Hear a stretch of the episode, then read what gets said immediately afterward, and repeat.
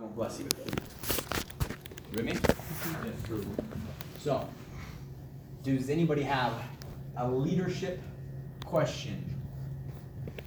I'd say senior associates and above.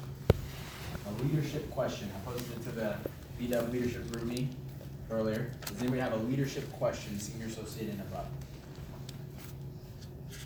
Or you can ask it to your SMD or say sitting next to your filter question. And if it's a good question, they'll ask it. If it's a bad question, they'll be like, that's good. And then they won't I'll ask it at the end. Does anybody have a question, leadership question? Eugene? How do you create the culture? Like, how do you get everybody together and like root for the same team, for the same name, and just get the leadership to the next level? How do you create a culture? Okay? So, first way to create a culture is you need to recruit directs. Because if you have nobody on your team, there's no culture to create. With me? You need to have people showing up. That comes down to recruiting. Recruiting directs, recruiting directs, recruiting directs. Um, by the way, everything I'm about to talk about is leadership, which means that the root is directs. 100%. So write that down. My number one focus needs to be directs. Because if I don't ever recruit directs, then I'll never have a team to lead, which means that my training that I'm about to talk about is 100% pointless. Make sense? It all comes down to your recruiting numbers. You have to have recruiting numbers. Okay? By the way, it's recruiting, you never stop in recruiting. All right? Allie and I are at two directs this month. We'll hire another two by the end of the month. We already have it in place. Minimum. Why are we recruiting still? Because what got us here won't get us there. What got us to a quarter million, almost 300, will not get us to a million, which we're going to make in 2019. We know that. The team that got us to where we're at is not going to be the team that gets us to EMD, CEO, EVC, and above. It's just not. And I realize that, and I know that, which is why I've never stopped. Make sense? That's why John's never stopped. That's why Travis never stopped. Because we know that what got us to where we're at will never get us to where we're going. Make sense? You just know that, point blank. Right? I have an awesome front line, legit front line. I'm not counting on them. Right? I have incredible SMDs John and Andrea. Bar none. Wouldn't trade them for the world. I'm not counting on them. You with me? If Mario Bayona said, you know what, Matt? I'll give you me and my entire hierarchy for John. I'll pick John. Wouldn't trade him for the world. I'm not just saying that. I'm not just. I'm not. Like, I'm, like I'm- it's not. Like I'm saying. John too. I'll take John all the way. Because I'm not basing it off what he's built. I'm basing it off what they're going to build. His vision is far bigger than anyone I've ever seen. Which is why I think John. And because I know he's willing to put in the work. You with me on this? So how do you create a culture? The rest. Number one is directs, because you can't create a culture with something you don't have, right? Number two, your team will do what you do, right? So if you're culture driven, guess what? Your team will start to develop that culture. If you ride for your leadership, guess what your team will do? They'll ride for your leadership. When you show up, they show up, right? So let's talk about a culture, okay? One of my cultures that I've always focused on creating, at least within my team, right, was a culture that, regardless of talent and skill, will outwork everyone else. Because hard work beats talent when talent does not work hard. I've never been the most skilled or talented person. I never, I don't think I was naturally gifted at soccer. I don't even have, like, nothing about my figure is designed for soccer. Broad shoulders, used to be littler waist, big thighs, like, that's just not, right? But because of work ethic, I got good at it. I developed the skill. Make sense? Talent you have naturally, skills developed from hours and hours and hours of beating on your craft. So one of the cultures I wanted to create is a culture of people who just outwork everyone else. Mm-hmm. That's it. If you were to got here at 9 a.m., Eugene, which typically you are, right? But this morning at 9 a.m., the only people that were here, Irvin, Tone, myself, Greg came in at like 10:30. Mm-hmm. Perry Witherspoon. Where's Perry?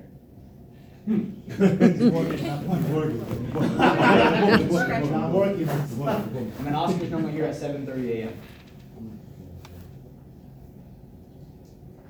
So what was the culture? Well, by the way, the only reason John wasn't here at 6 a.m. right is because he was on the Marine base this morning at 5 a.m. You with me? So, right? So technically he was here. You know what I'm saying? So I wanted a culture of people who just outworked everybody. So what? Why am I? Why am I holding this BPM? Mm-hmm. See. See who's. So what now? What am I now duplicating into my leaders? I do things that others aren't willing to do. Hmm. Why do you think I'm? Why do you think we're holding this? Why do you think on January first we're doing it? Because I want a culture that you never start on the second. You start on the first. I want a culture of people who are willing to do whatever it takes in order to win, legal, moral, and ethical. Which is why I drove back through the snow last night. I probably shouldn't have, for safety reasons. Because I didn't have chains. An appointment. I wanted that type of culture. So what do we have? People that operate the same way. Where it literally is whatever it takes. I won't sleep. I'll outwork everybody. I'll be in first. I'll and leave last. Because if you're here long enough, you'll figure out something to do. Like that's it. You'll figure out something to do to grow your business. So whether you have an appointment or not, we have a culture that you're here grinding. Right? So I'll get here in the mornings early, and I'll be the last to leave typically, or one of the last, or somebody on my team will be the last. I want you to show up at 8 o'clock, and I want you to leave at midnight every day for the next three months. And I want you to tell me if there's one day that somebody in LLD does not open and does not close the office.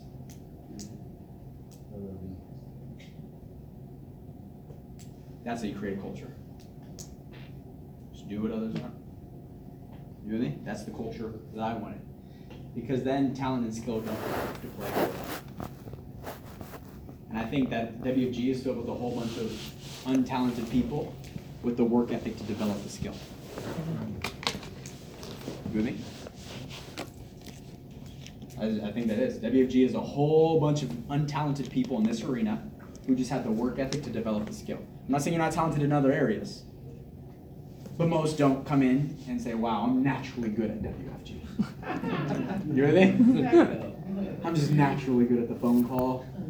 you with me? That's not part of it. So it is one of those things that it can, the skill can always be developed. So if you can create by your actions a culture that's willing to learn the skill, then you can start dominating and winning very quickly. You with me on that? Mm-hmm. But you have to do it first. Never do what you don't. Your team will never do what you don't. Or they might, but then they're not no longer following you. They're following the person that brought you in. You with me? Does that make sense? Okay? Because they might look past you. Okay? Another part of culture, mama, they'll look past you.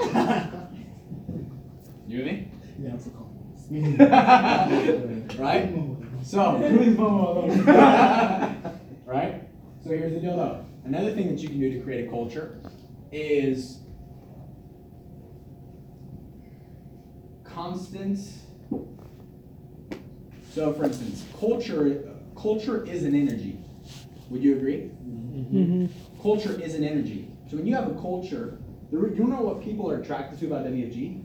It's the energy we have in the Mo Zone. Mm-hmm. What Greg's about to say when he closes out the BPM, yeah, it has a little bit to do with it, don't get me wrong. But where they were really sold and where they really made the decision was in the Mo Zone. That's where the real decision was made, was in the Mo Zone. Right? That's where, that's where the real decision was made. Because there's an energy that they were feeling in the Mo Zone. They, they were feeling an energy. And it was either a great energy or it was a negative energy. When you walk into a hospital, is it typically a positive energy or a negative energy? Negative. Negative. And you can feel it, which is why you don't want to be there. Right? Like I just did. Okay? When you walk to what's another I mean there's so many different examples, but that's the best one I can give. You walk into a hospital, you can feel tension. You feel the tension the moment you walk in. That's an energy. You with me? You walk in here, they feel an energy. That energy is culture. And that energy makes them feel good, and they say to themselves, I don't know what it is about that place. But I just felt good while I was there. They can't pinpoint it. Mhm. But guess what? That comes from thoughts. Whatever you think about comes about. Right? So where is that energy created? Why do you think, okay, what do I do pretty much before every BPM? Or at least on our Tuesday night BPMs? I send out messages, I let everyone know. Even when the energy's high, I'll go tell all my leaders and say, hey, the energy is really low right now. I need you to bring extra energy to get our energy up. Why do you think John, I love having John do pregame.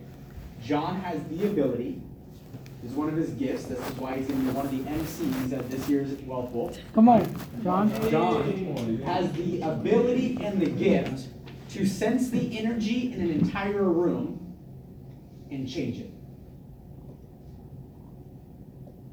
He can feel the vibe of a room and immediately shift it and change it.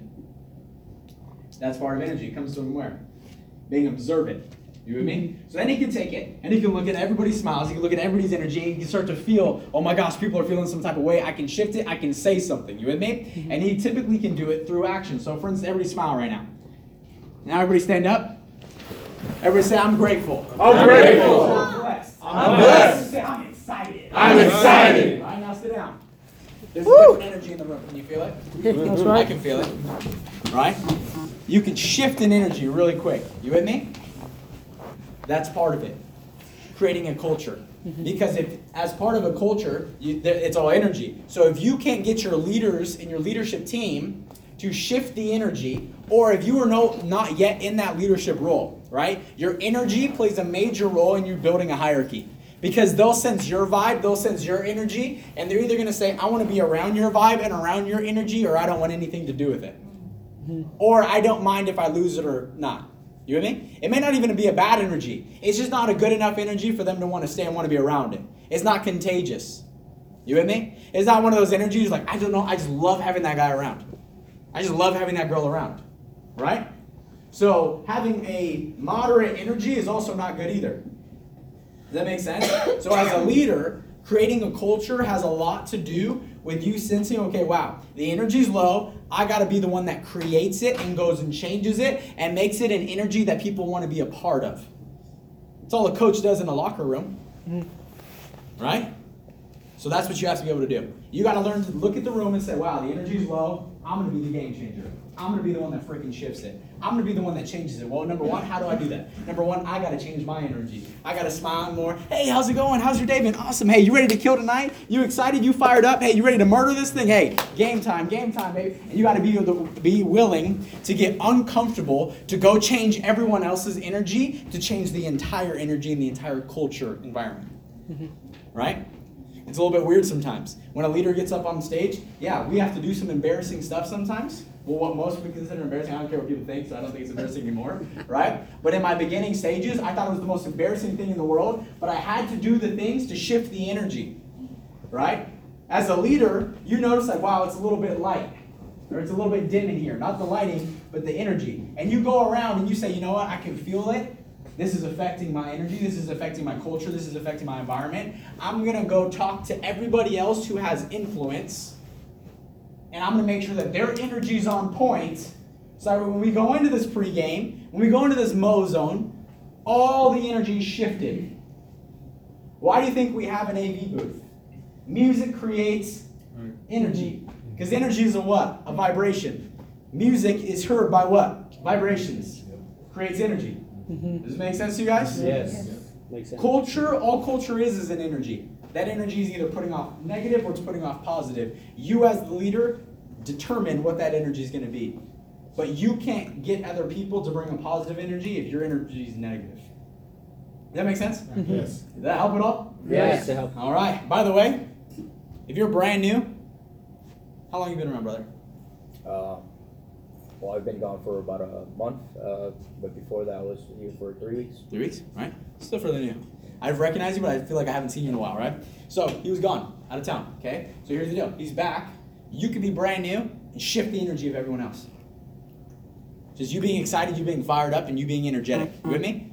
That's it. Can shift the entire environment. Well, how come, right? So when Chip had his is uh when we were at the other office, when I came into the BPM, by the way, right now we had more people than my first BPM with guests in all of San Diego.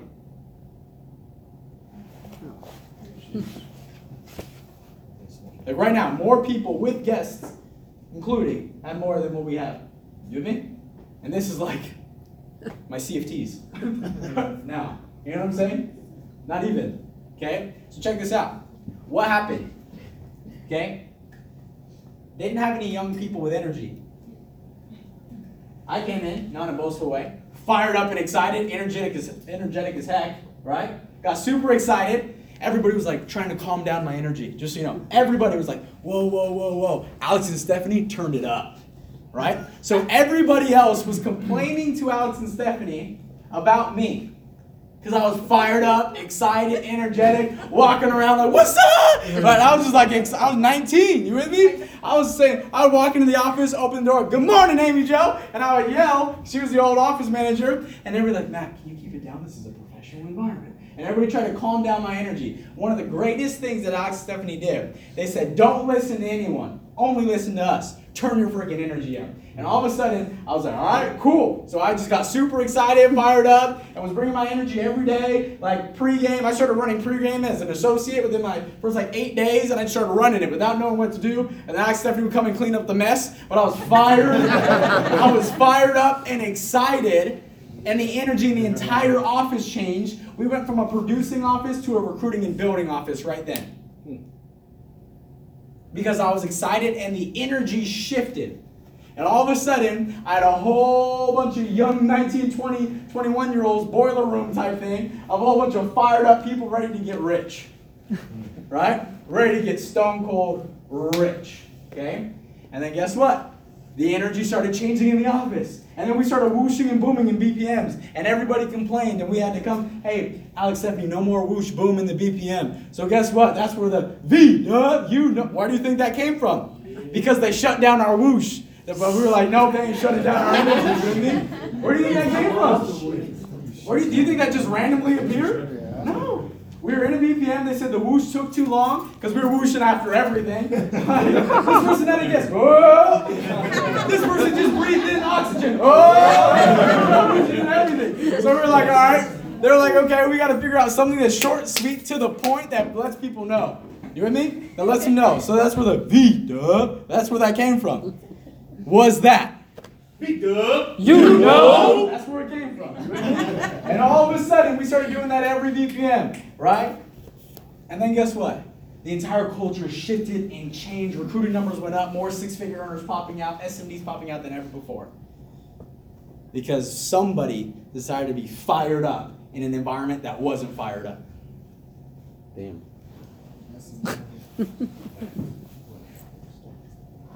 So whether you're new or not, brother, you can just come in fired up, excited, and then guess what happens? You're fired up and excited, and people look at the person with the most energy as the leader. Whoever's the most fired up, people like that guy must know where he's going because he's fired up. He's excited, right?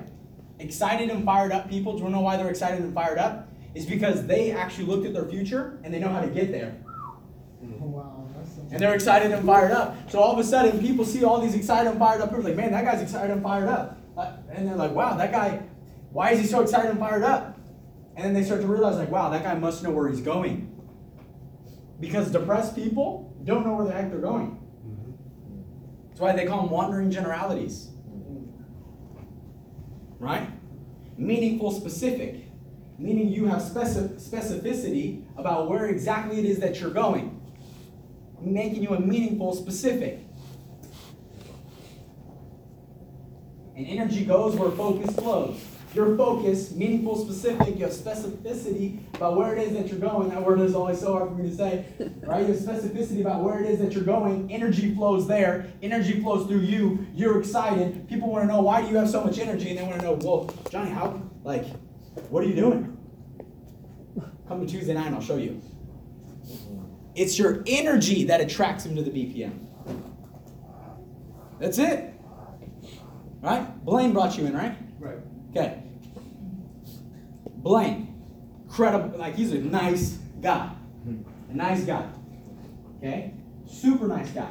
Don't know why he br- like people like he brings people in. His energy is right. His energy is right. Right. Sometimes people look right and they'll come up to me and like, man, I'm like way more talented and skilled than that guy. Like, yeah, he's smoking you though. Woo! You know why? His energy is phenomenal. He's just smiley, happy, in a good mood, and people want to know, why are you in such a good mood? Like, why are you in such a good mood? He's like, well, let me tell you, right? Can I ask you something? And this is like, just to kind of give you an idea of why it's so important to be fired up, energetic, and excited all the time, okay? If you're in your house, and all of a sudden, you hear all this, like, there's this house across the street that's on fire. House across the street on fire. Are you going to stay in your house? No. No, you're gonna go outside and you're gonna look at this thing burning. And then you're gonna ask the neighbor and you're gonna say, hey, how, how did that house catch on fire? Why is it burning? What happened? And like, I don't know. Let me go ask somebody else. Like, hey, do you know what happened? And then they're gonna tell you a story about how it happened. And it's not gonna be the accurate story. So then you're gonna go over here. And then everybody starts talking about how this one house is on fire. No one's helping. Right? Everybody's talking about how this one house is on fire. So check this out. Okay? What happens when you light yourself on fire with WFG? Everybody's gonna start wondering, like, what? How's that? Why is that person lit on fire? And then you recruit their ass. People, when people, you light yourself on fire, and when people come to watch you burn, you recruit them. 100%. Because guess what? You're fired up. Why? Because you know where you're going. If you're unfired up, it's because you may not feel that you know where you're going. Whether you have results yet or not, your energy and excitement will determine whether you have results in the future.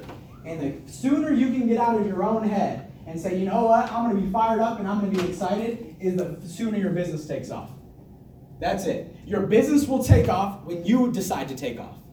Your business will explode when you decide to give it some gives it some spark. You with me? Your business, just so you know, it's like this. So imagine a whole bunch of gunpowder, right? And all it needs is a spark to blow up. Well, guess what? Imagine if you're that spark. The problem is none of you have caught yourself on fire yet with this company and what we do. So you're guess what? You're like walking over like, how come my business isn't exploding? And you're just walking through the gunpowder. And nothing's happening because you're not on fire. Hmm. You with me? You gotta light yourself on fire and then just dive into the gunpowder and start blowing things up. You with me on this? Hmm. It's very important. That's how you create a culture. You create it. I can't explain it. You know, like, how, how do you do it? Just do it. You just gotta be it. You gotta be an energy that everybody wants to be around. They say, you know what? I wanna be around that guy more. Right? Things that help, complimenting, excitement, smiling, those things help. Don't get me wrong, but there's a certain energy that you have to portray. Like, I know where I'm going. If you follow me, I'll get you to where you wanna be. That's it. Mhm. You with me? That's it. One of the reasons. What other questions we have? No, that was a long answer. It was important. I do you do, Isaac? Great answer. Oh, they're closed. Come on, guys. It's good to hear. What else we get? What other question? Leadership question. How do you raise your identity to attract higher identity people into your team? It's a good question. Don't mind my hair. I know I look like a homeless person. I'm getting a haircut tomorrow. Okay. I haven't had time over these last couple of weeks, so my hair in the back is all not cleaned up. I haven't had any time. My barber was out of town and just delayed it. I'm going tomorrow. Okay. So here's the deal, though. Now you guys are staring at the back of my head. So if you are, if you are a seven,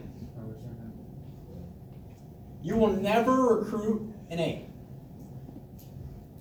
Because that means that you're recruiting somebody who's at a higher identity than you. And if they're at a higher identity than you, they will not follow you. Because they already think they're ahead of you. How do you follow somebody that you're ahead of? How do you follow somebody that you're ahead of? You can't. You with me on this? It just can't be done. So as an eight, you can recruit a seven, but a seven cannot recruit an eight. You with me on this? Mm-hmm. You, as a person, your identity, imagine your identity being the number. You will only recruit people at a lower identity than you. You will only recruit people at a lower identity than you. That's why it's more comfortable for you sometimes, okay, Can I tell you something? There is nothing wrong with being a janitor. Nothing wrong with it. But that's why you feel more comfortable talking to the janitor than you do the CEO making a half million a year.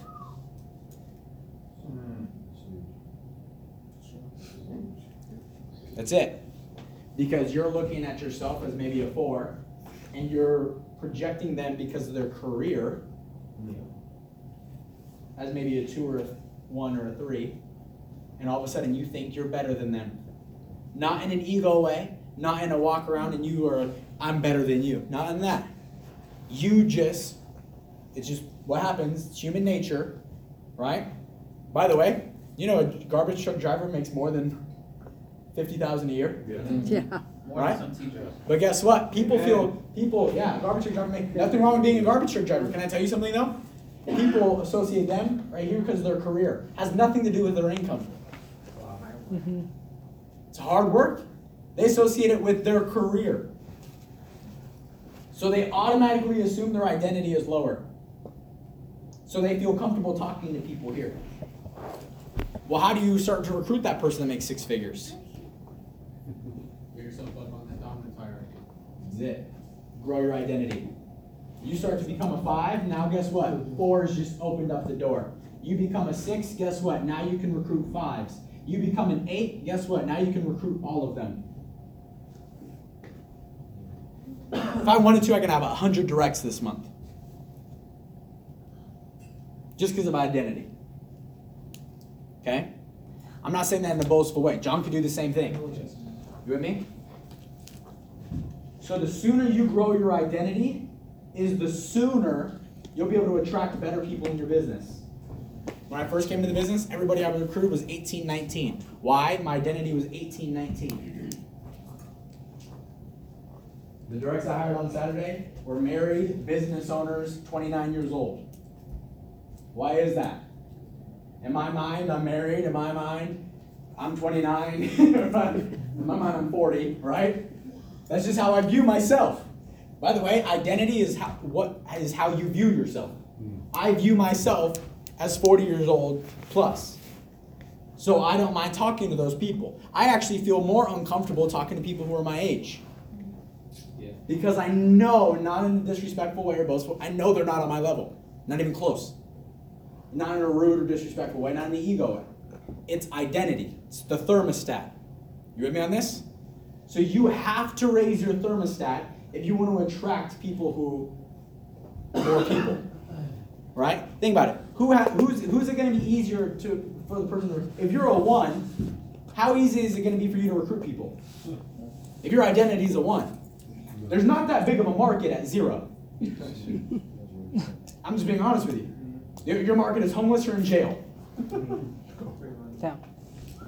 And I'm not saying that mean or disrespectfully. It's just because your identity is so low, that's all you can attract. You with me on this?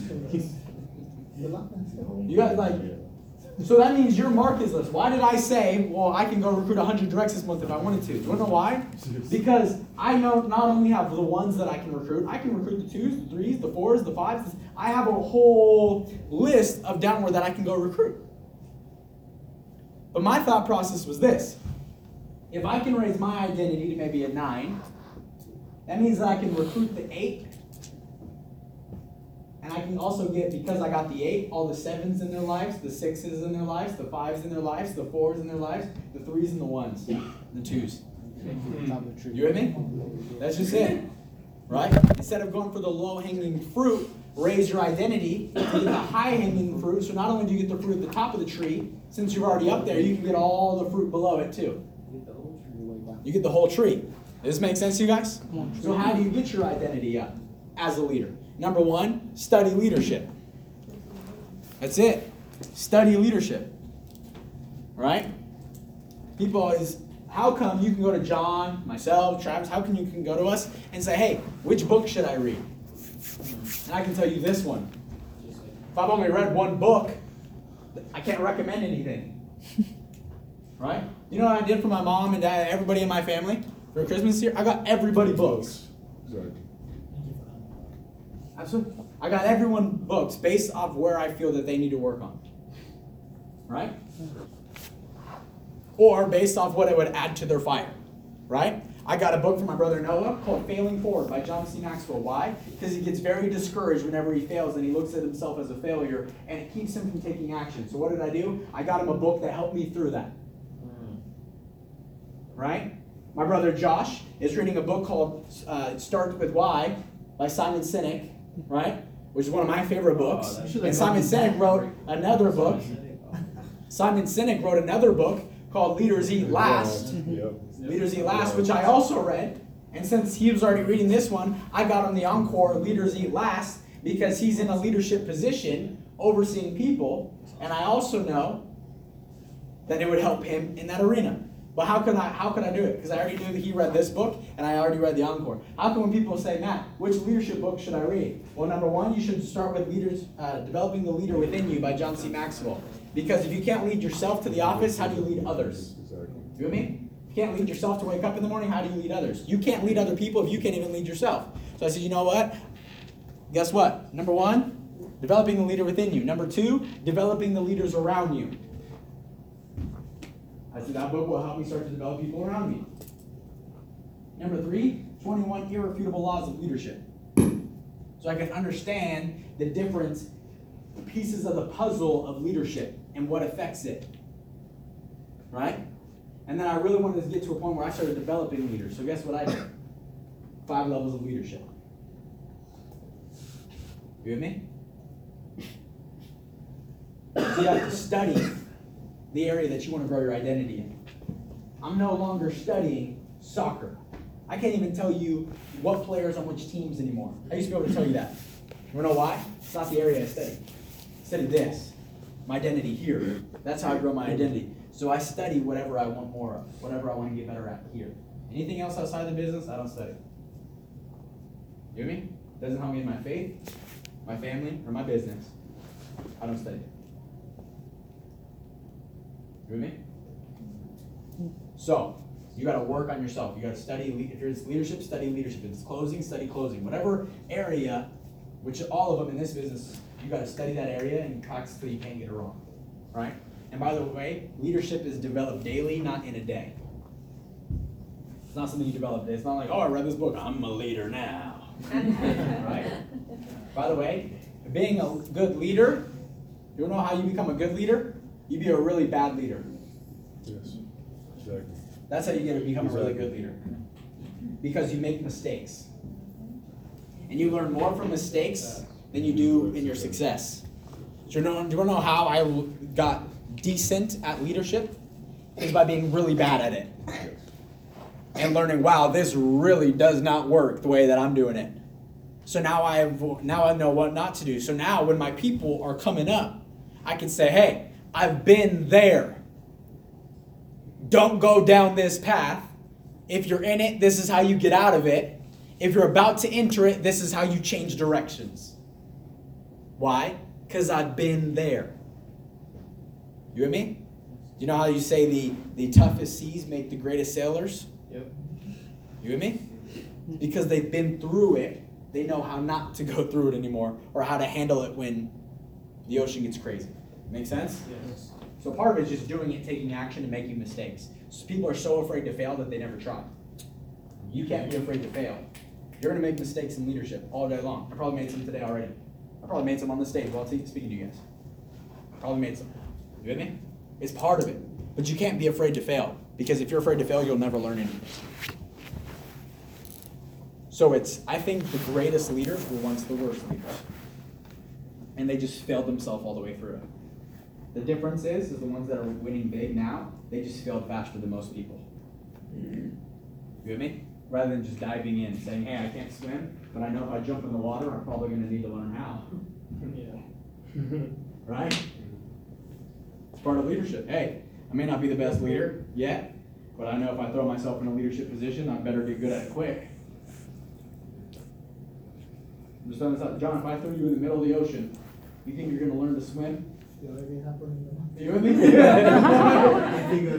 right? You think you're gonna learn to swim? Heck yeah, you're gonna learn to swim. Right? You better learn quick, right? Or else you're gonna die. Does that make sense?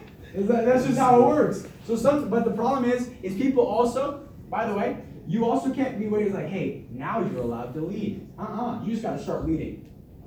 You just gotta start leading. Right? Don't ask, hey Matt, should I break down all the, the, the chairs in the room? Just go do it. And if you make a mistake, I'll say, hey, we typically keep the two the two rows in the front of uh, set up, everything behind it. Okay, cool. You think you're ever gonna not do that again?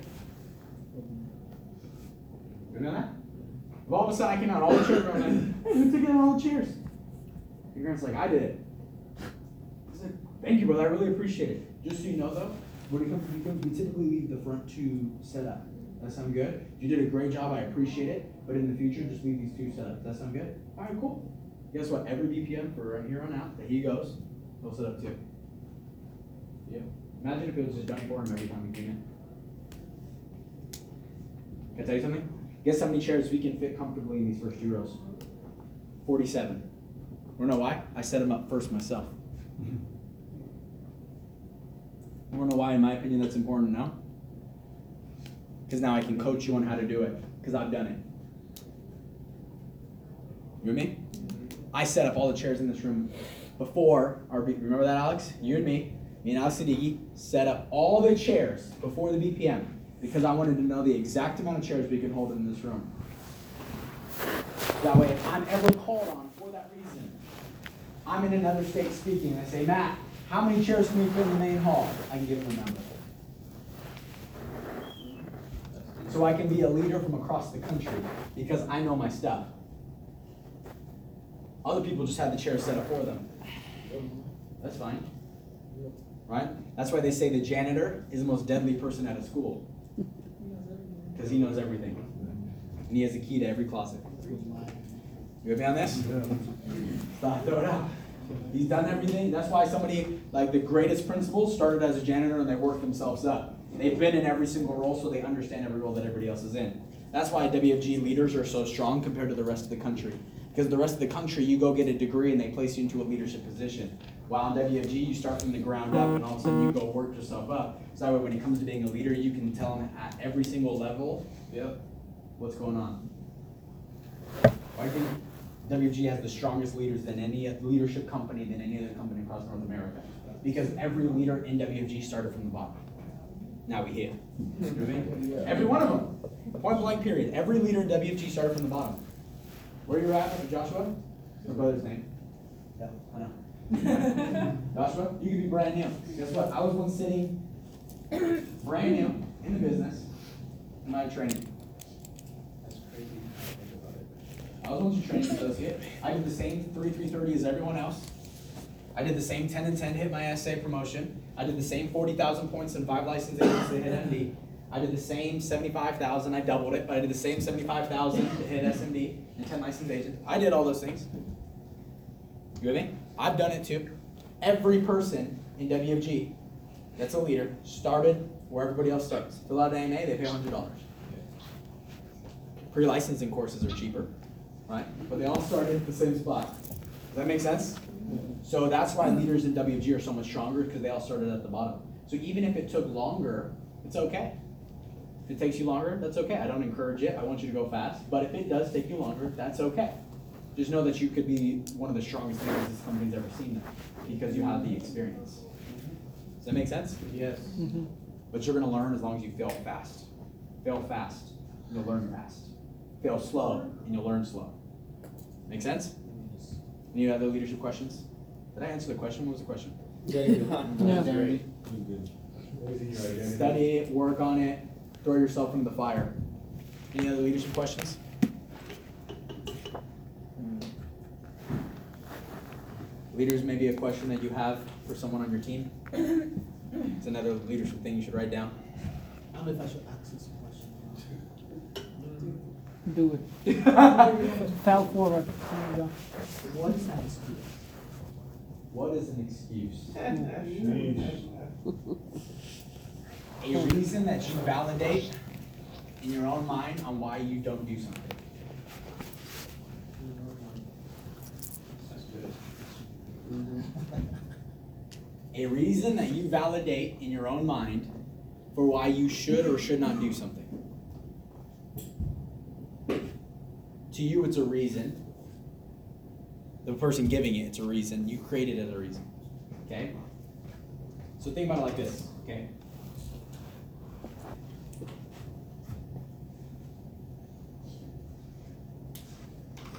Am I boring you guys? No. No. Okay. Like I said, it's not supposed to be motivational. Gosh, dang.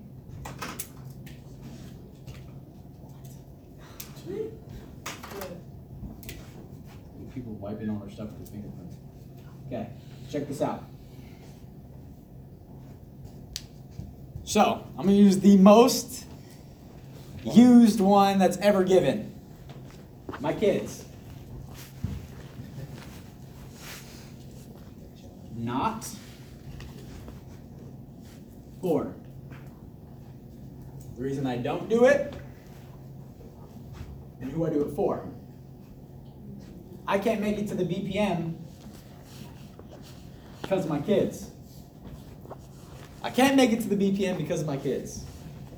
You justified it as a reason in your own mind, as a solid reason on why you can't be here. Because of my kids, I can't be here. Momo, on the other hand, said, I'm doing this for my kids. So I'm going to figure out some way, I'm going to figure out some way to get there because my kids is more of a reason on why I am doing it than why I am not doing it. Both solid, don't get me wrong. Works on both ways. You can either, hey, the reason I couldn't make it was my kids. Momo said the reason I'm going to make it is because I need to win for my son. That's the difference between a leader, an entrepreneur, and a entrepreneur. He's doing it for the people he cares about. They use the people they care about as the excuse, the reason, and they validated it in their own mind as a solid reason. It's not an excuse to them because now they now their way out is you're just not caring. You're just not sympathetic. You don't care. Say it again. You with me? Mm-hmm. And now they look at it as a bad reason. Like, no, we just look at life differently. If think about it. Okay? Johnny, what does this side look like? The other side? Yeah, describe the other side to me. White with gray stuff. Okay. Irvin, describe the other side to me. You probably guess, but describe it. Gray and blackish. Very well. Okay. Now describe your side to him. It's gray and blackish with a white sign that says five million. Okay, so now I said the question, right? So check this out. You saw it from one perspective. You saw you saw okay, this is gray and black, so the other side is probably gray and black. He saw it. There's a Ross sticker with the price tag, gray and black, with little black dots in the corner. So his perspective, it's still the same thing. It's the same item, different perspective. You with me? Same reason. Someone used it as a reason to not be here. Someone justified it as a reason to be here. The person who can learn to stack up the reasons on why they are here, who they're doing it for, is the people who starts winning. Because all of a sudden it starts going like this, and your excuses no longer exist because your reasons outweigh them. So what happens is, is most people they start stacking up the reasons on why they don't. They say, well, I can't afford gas to get to the office, so now gas is here rather than being I can't afford gas to get to the office, so I need to go get to the office so I can make some money. So gas is no longer a freaking issue. You with me? So now they start taking all these reasons and they validated it in their own mind. I don't have gas, so I can't be there. Oh, I have kids, so I can't be there. Oh, my mom and dad are giving me crap for not being with them, so I'm not there. I'm here. All my family's up in, in Big Bear right now. And I heard it for an hour, two hours, three hours, four hours yesterday on why I shouldn't leave and yada, yada, yada. Guess where I'm at? Here. Because even though they said all this stuff, they're here. Because who paid the mortgage this month? Who paid property taxes? Who paid for the trip to Big Bear? Who paid for the half? When, uh, when we got to the mountain, and my dad hasn't skied in 15 years, and he said, I don't know if my feet are going to be able to handle it handle it because he has neuropathy because of all the chemo. And he says, I don't know if I'm going to be able to ski. I just got to go try it. I'm going to do one run. Well, I paid $100 for him to try to do one run. And guess what? That one run turned into seven and eight and 10 runs. Yeah. Did my brothers pull out that $100 to pay for that one run? No. Who did? Guess what? My reasons are here. Does that make sense? So what's an excuse? An excuse is a reason that you validate and you allow it to be the reason you don't do something. I don't have the gas. Well, the real entrepreneur uses that as a reason on why they should be here. I, I have kids. Well, the real entrepreneur puts it on this side. You know, one of the ways we can identify if someone is gonna like really win fast in WFG. Matthew can tell, can probably vouch for this because he's great at like identifying like future SMDs really fast. Are people is people in your organization, or you should ask yourself this: Do I always have to have somebody else solve a problem for me, or do I solve my own problems? simple problems like that too. Do your SMD always have to solve a problem for you, or are, or am I capable of solving my own problems? Those are things you should think about, especially like when you start building an organization. You start realizing that why do I have to keep solving problems for you every single time, right? People that are leaders like John or Oscar, right, Irvin, like they figure things out, and then they come and tell Matt what they've done. You mm-hmm. think about it. Some of you guys might be looking at Momo. By the way, I vouch for Matthew what he's saying. He doesn't have any kids. I do, right? And there's fathers and mothers in this room, so I vouch for everything he's saying. But if you, some of you, some of you might look at Momo and be like, "Oh, Stephanie said no kids in the office.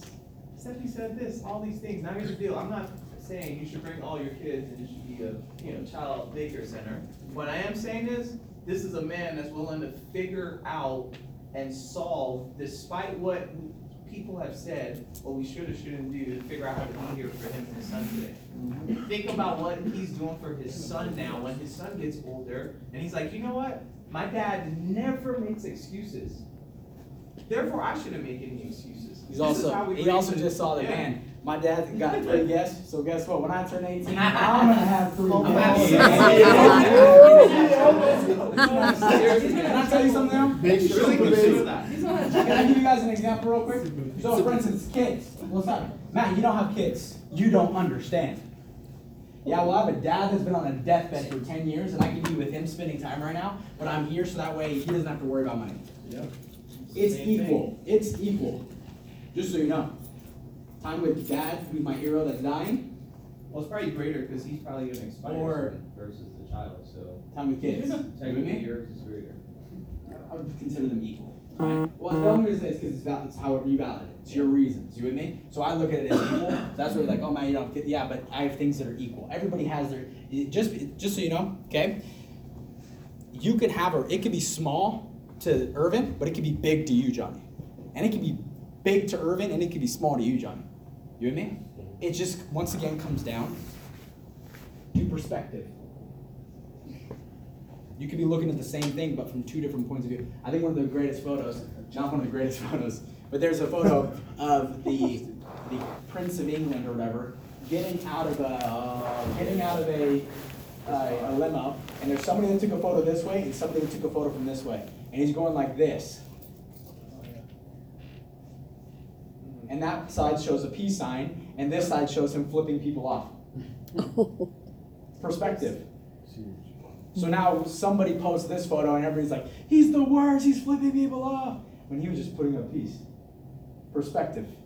You with me? So you can view one thing in some way, they can view it another way. The goal is though, the point is, is you need to stack up all the reasons on why you are doing this. You need to get everything here. Anything that you could possibly use as an excuse or a validation on why you're not doing something needs to go on this side. Well, I have work.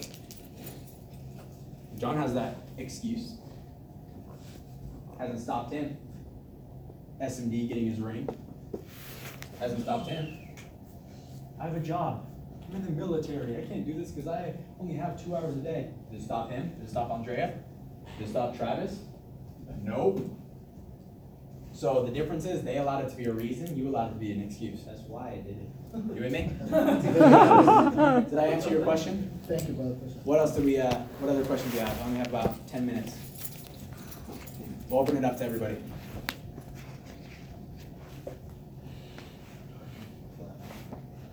I got one question. Retention. How? What's your take on it? Like, I don't know how to. I don't know how to ask the question. Come on, John. I know some will, some won't. Who cares who's next? But like, I don't know, like just elaborate a little bit more on retention. Like how how do you go about doing that from your your perspective? First and foremost, don't go with someone. No, that's, that's a good point. Um, but I think retention comes down to knowing your audience and being able to adapt. I know the audience in here is a little bit more serious of an audience because you're here. Why do you think I'm talking about leadership tonight? Hmm. Wasn't an accident. We had new people here, I've been talking about sunshine and rainbows and flowers and. But here's the deal, you might be motivated by money, Joshua might be motivated by helping people. If I talk about money, I'll blow him out. If I talk just about helping people, I'll blow you out. Knowing your audience, that's who you're changing. Knowing who you're talking to. So for instance, right, John had an appointment before this with a couple, right, young sharp marine couple. Her number one motivation is helping people, that's why she's worked with nonprofits before. Walking by, I hear her say, I just don't know where we help people yet. It was after her first day of orientation. Still didn't get the big picture, fine, didn't mean John did anything wrong. I just heard it. So I walked back around, and I purposely brought up a photo of my son in Africa. That was I was kidding, the kid that I'm sponsoring. I say, John, did you see this kid that we just, did you see him? He just sent me a letter. And they're like, what are you talking about? I was like, oh, you guys didn't see it on the GroupMe? Awesome. And I showed it to them. This is one of the kids we sponsor in Africa, and we give back to the nonprofit. And guess what? That could be one of the reasons she was No, retained. that's why she's speaking. She said. So it's knowing your audience. You might be, mo- I'm motivated, just, you know, I'm motivated by getting wealthy. Point blank, period. Like getting rich, Ferraris, Lambos, houses, boom. Like, I am one hundred percent motivated by it. Let's go. Okay? My language. I'm motivated, king. can I tell you something? I'm motivated by being number one. I wanna be number one all the time, today, yesterday, the future. Constant There winning. is no number two, I need to win, and I don't need to just win, I need to be so far ahead that nobody even thinks about who number two is. Because I'm so far ahead. That's me. That's me. Can I tell you something? That's not everybody. So if I only talk, and I'm just gonna use Joshua, right? Let's say Joshua is not motivated by being number one. He doesn't even care about ranking. He just wants to be a part of a team. And I make him feel like he's not part of a team because he doesn't want to be number one, and we're a squad of people who need to be number one. Guess what? He's gonna feel like the outcast. Guess where he is? Gone. Hmm. You be on this? So it's understanding who you're talking to, why they're here, and not just why you're here. Don't sell your dream, sell them their dream. And then remind them of their dream, and then make sure that their dream fits within our entire team's vision as a hierarchy and where we're going. Right? So I'm mutually appealing for the most part. Right? I try to be very mutually appealing. Right? I know who I'm speaking to, I know my audience, I know what I can and cannot say when I'm sitting down. I didn't always know that. I sold everybody my dream. I sold everybody my vision. I sold everybody this rather than letting them know what theirs is and helping them identify their vision and helping them build off what their vision is. So how do you retain people? It's knowing who you're talking to, who your audience is. Right? That's why sometimes you guys have seen me on a Tuesday night. I'll get up here and I had an entire training planned out, pre- prepared for that training. For uh, when I prepare, I prepare for like five days to train. I let tonight. Tonight was based off my leadership intuition. Okay, but for instance, I'll come up on a stage after preparing for five days, look at my audience, and train on something completely different. Why I looked at my audience and I realized, wow, the people that are in this audience who I thought were going to be here is not the audience that I was expecting. I'm shifting it because if I speak on what I'm about to speak about, I'll either blow these people out and or and or they'll be bored because they're at a whole nother level. You with me on that? Mm-hmm. Understanding who you're speaking to. That helps with retention. Mm. Knowing their goals, knowing their whys, that helps with retention. Focusing on helping them win, that helps with retention. Making them feel like it was such a habitual reaction today. I'm making phone calls with Oscar, and Greg starts laughing and points out to Irvin. I was like, he's, he's doing it and he doesn't even know it. He was like, what? I made some phone calls, right? Some of them didn't pick up. And I was like, hey, they're gonna call me back at six thirty, don't even worry about it. I was like, what's the next phone number? right? I, like was I was overcoming an objection that I would typically get with new, oh my gosh, nobody's picking up. I was like, hey, don't even worry about people aren't picking up. It's five thirty right now. Six thirty, everybody's gonna call me back. Right? And I started making phone calls. And Greg was like, you didn't even realize you did it, did you? I was like, what? It's like you overcame the objection of them feeling like they were he was failing, right? Even though he wouldn't feel like he was failing, but I overcame the objection habitually. Still Oscar. You with me? By the way, by the way, You go back. by the way, two people did go back at six thirty. But I wasn't lying, right? I wasn't lying. They did, right? Right? They did call me back. But what did I do? It was habitual to overcome the objection. Why? Because I made it habitual. I know that if somebody's having a whole bunch of phone calls made for them and none of them are picking up their phone, they're starting to feel like this doesn't work. They're feeling like I'm failing, and nobody likes to do things they're not good at. So I naturally will overcome the objection, even if it's for our front line. Right? If John came to me, right? I want you to sound like you're winning. Right? Think about it. The other day you asked me to make a phone call. Habitually, I got a voicemail, and I told you that by the sound of his voicemail, this guy's gonna come in. I didn't even realize it, and I realize it now. I went up to you after I made that phone call. I said, "Hey, I spoke to you. someone called left me a message. Super, like super professional voicemail. He's definitely gonna call me back. Want to be part of a revenue sharing program, or want to become an agent. I'll let you know when he calls me back." Right? So now you're walking away like, "Yeah, this guy's gonna call Matt back. He's gonna join a revenue sharing program. Like, he's gonna be a millionaire." right? Why? But it was habitual. I didn't even think about it. I just did it because naturally my mind is just how I retain you. Do you feel like you're winning? You'll stay. People don't do things they're bad at. Right? Think about it. John, did you play multiple sports as a child? What's, what are maybe two sports you played? Box, boxing and soccer. What were you better at? Soccer. So which route did you go down? Soccer. You do what you're better at, because naturally you feel better about yourself when you're doing things you're good at. And you feel bad about yourself whenever you do things you're bad at. So what do you avoid? Things you're bad at. So if, you, if a new agent feels that they're bad at this, guess what? They're not going to stay. But if a new agent feels like they're winning, regardless of them winning, they'll actually probably stick around to win. So I want people feeling like they're winning all. Me celebrate the littlest wins. Who has a guess? Ha! Isn't everybody supposed to have guests? Man. right? This person's a champion. They did a field training appointment. Oh my gosh. Aren't they supposed to be doing field training appointments? This person read a book. Aren't you freaking supposed to be reading a book? Right? Like, I'm just being honest with you. What did I do at the very beginning here? You guys are champions. You guys are here on a Wednesday after Christmas. Nobody else is. Guess what? You're supposed to be here. You're a business owner. I'm recognizing you for doing what you're supposed to be doing, anyways. But now, guess what? You were sitting in the seat in the very beginning. You're like, I'm a winner. Everybody else is losers. I'm a champion. You're sitting in a seat, and they're not sitting in a seat. That is the only freaking difference. I got offended when Matt was like, "Hey, up, your cameras?" I was like, "Are you kidding me?" it's like we have those conversations with leaders. Like, is this a trick question? Like, of course I'm gonna be there.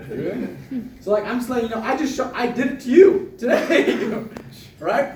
That's what you got to do to your people. They need to win. Oh my gosh, like you got all voicemails. Most people don't even have voicemails. Your people have voicemails. Now they're like, yeah, my people do have voicemails. Right? you thinking? I'm being dead serious. These are things you do that help retain people. What is maybe another couple of questions? Let's get like one or two, and I'll try to answer them quickly. Did that help your? Did that answer your question, Momo? It sure did, man. All right. What else we got? Anything else? Leadership tips for young Great people question. That's a really good question. I'm not just saying that to recognize you, make you feel special. No, it's a really good question. So, leadership tip for somebody who's young: mirror older people. You with me? Why do you think I mentioned Thomas Brothers in my presentation? All the old people, oh sorry, old, all the more seasoned people laugh. They're like Thomas. I remember Thomas Brothers, right? I relate to them. All the young people are like, what the heck's Thomas Brothers? It's a map in a book on how to get somewhere, right? So all of a sudden I'm able to. So for instance, little stuff like that, okay. But a big thing is, is what do what do more seasoned people like to talk about? Their families, their kids, their grandchildren, right? For instance, I'm gonna give an example, okay. Can I ask you a question? You're more seasoned than I am. That's the only reason I ask. Okay. Are you 100% motivated by being number one, Ferraris, Lamborghinis, all those different things? Is that like your number one motivation? No. No. You with me on this? So, if I sat down with you and I was selling you Lamborghinis, Ferraris, millions of dollars sitting in your bank, if that was my only thing that I was using, right? She probably would not look to me for any type of leadership, right? But if I can figure out what her motivating factor is, her number one motivating factor is, right? Now I can say, hey, I want to help you win for your kids. Right? I want to help you win for your kids. I want to help you. I want to help you make sure that you have no financial. I know legacy is probably important to you. Imagine being able to build a business that will pay your kids and their kids and their kids for what you do in the next five years. Yes.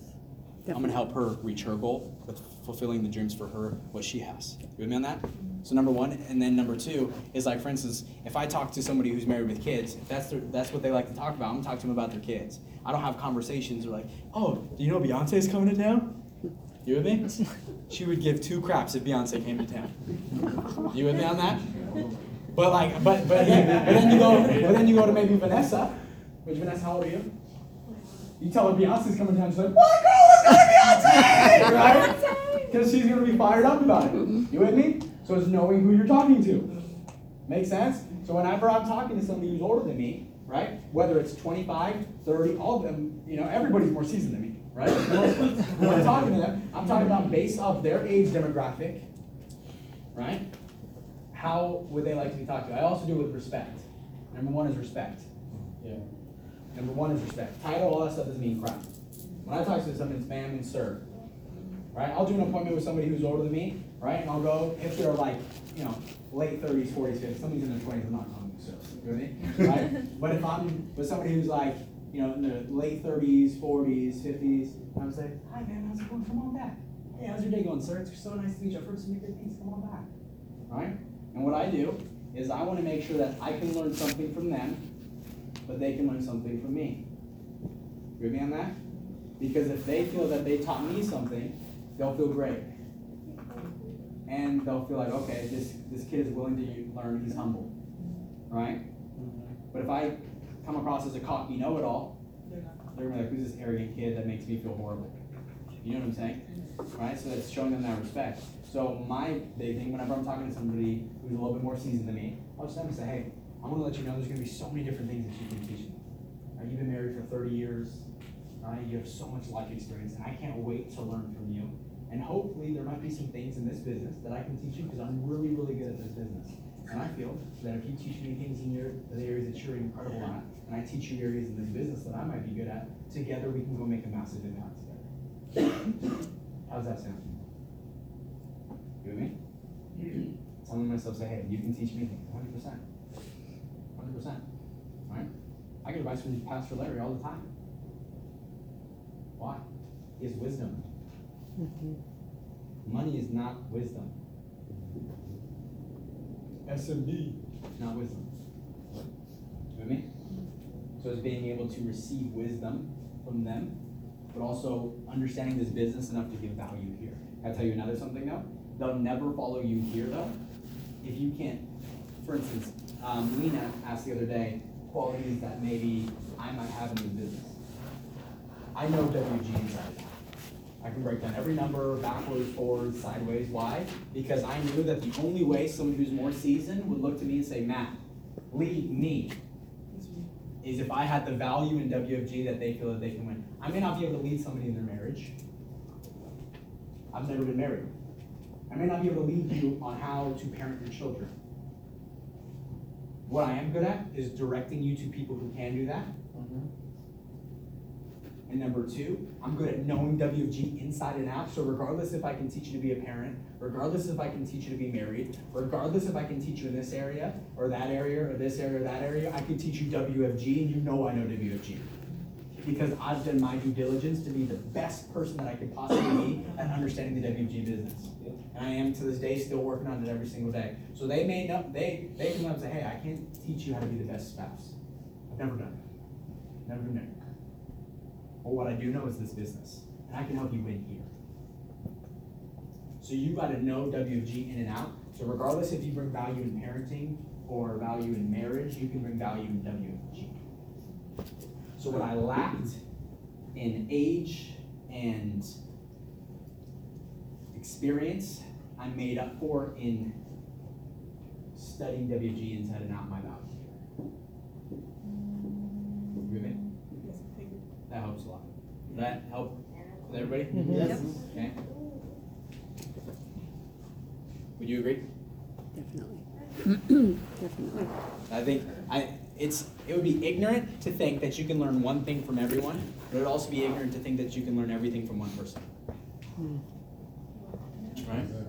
So I can take there's I feel that every person can teach me. So as long as you come from that approach, is yeah, everybody can teach me. Everybody can help me become better. That's why I get a, like uh, Pastor Larry. I told him I said, hey, if you ever feel that I did something that maybe would not maybe in my faith would not me not being as faithful as I need to, but maybe by a comment that I said, or maybe a comment that I said that could have hurt a married couple that I did not experience or realize because I'm not married, or maybe I said something that could have offended somebody that has kids, that, and I don't have kids, so I don't have. That. I said, let me know.